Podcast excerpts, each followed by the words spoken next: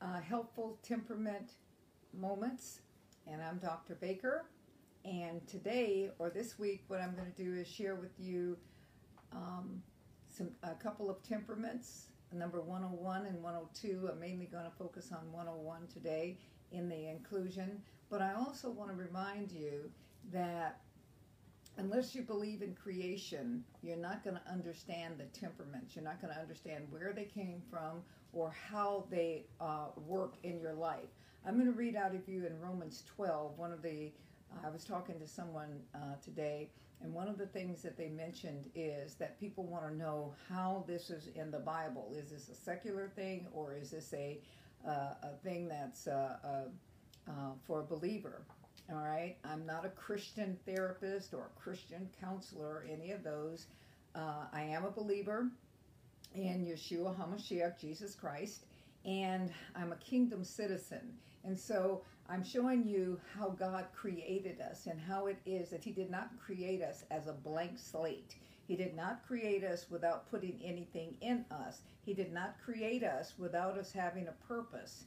And if we understand how He made us, then we'll be able to work with like minded people. We'll be able to bring forth the kingdom as it's supposed to be brought forth. We'll uh, understand other people and their gifts and their callings and what it is that they're about and how it is that they work. So I'm going to go to uh, Romans 12 and um, I'm going to start in verse 3 it says, "For though, uh, for though the grace given, for through the grace given unto me, I say unto you, every one among you, not to think more highly of themselves than they ought to." So, no matter what your temperament is, no matter what the weaknesses or what, what the strengths are, they are something that God put in you. So, don't think that you're all of that you know, all of those powerful things or all of those things that you, did any of this by yourself. Uh, but to use sound judgment as God has assigned to each person, to each person, a measure of faith. And in that part of faith, it's not just talking about faith in God or faith in things, but in that faith is to operate out of who it is that He made you. For just as we ha- uh, have many parts in one body, and all the parts do not have the same function, so we who are, now listen to this, many members uh, are one body in Messiah, and everyone's parts to another.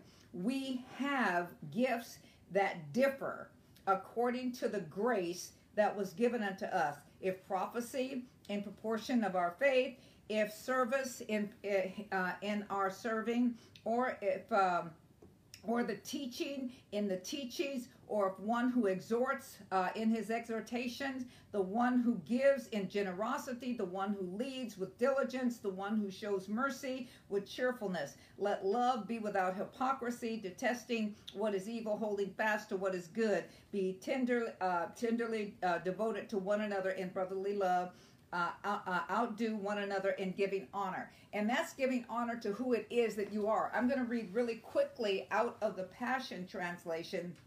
And it says, God has given me the grace to speak a warning about pride. I would ask uh, each of you to be emptied of self promotion and uh, not uh, not create a false image of your importance. Instead, honestly access, access, assess your worth by using your God given faith as a standard of measurement. And then you will see the true value with an appropriate self uh, self worth. It says self esteem, but I don't like that word self worth. Uh, in the in the human body, there are many parts and organs. Okay, now look at this, and, and God is uh, uh, talking about this, and in this, there's many parts and many organs in the body. Each with a unique function. Everything functions differently. All of the different parts function differently, and in that functioning of difference, uh, of difference, they all work together. Okay, and so is the body of Christ. For though we are many members, we all we've all been. Um, mingled into one body into Christ. This means that we are virtually joined to one another. Each with each contributing to others. This is what I want to show you about the temperament, okay? The temperament is the ingrained you. It's who God made in your DNA. He he he wove some things into your DNA. In the book of Jeremiah it says, "Before I uh, before I knitted you in your mother's womb, I knew you and I set you apart for this purpose," okay?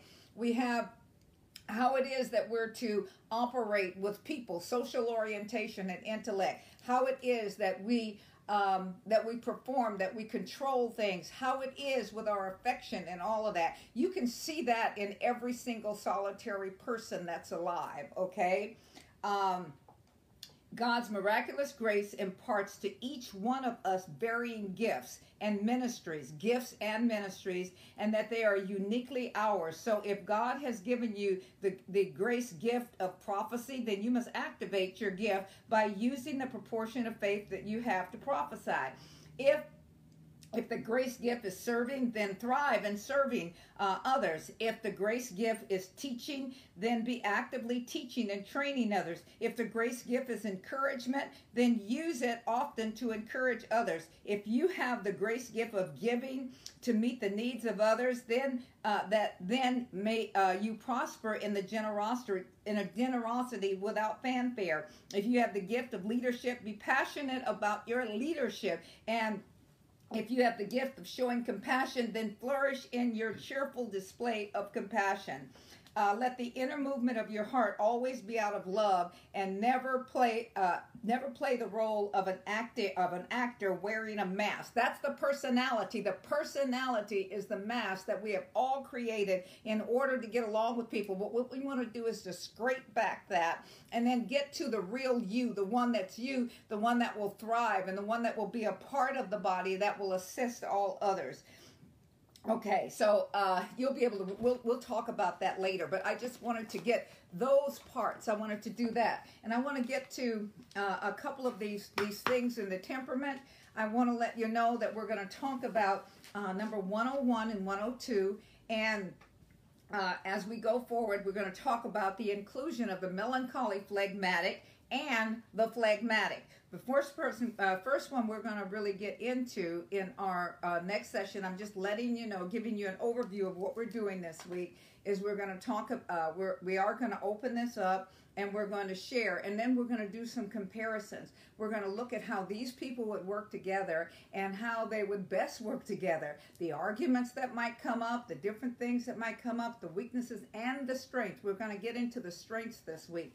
So as we go along and understand this if you're just catching us for the first time, it would probably uh, be best for you if you go back. We've only been doing this for two weeks. If you go back uh, two weeks and you catch the very first one and then you go through, then you will be able to see this. They're only 10 minutes. So, you know, um, you can do it anytime you want to, you know, just go to our website, which is mteminc.org or astoundinglove.org, and you can you can um, uh, see it on our Facebook Live. So that's what we're going to be doing this week. And I thank you, and I'll see you again in a few minutes when we get to action. Bye.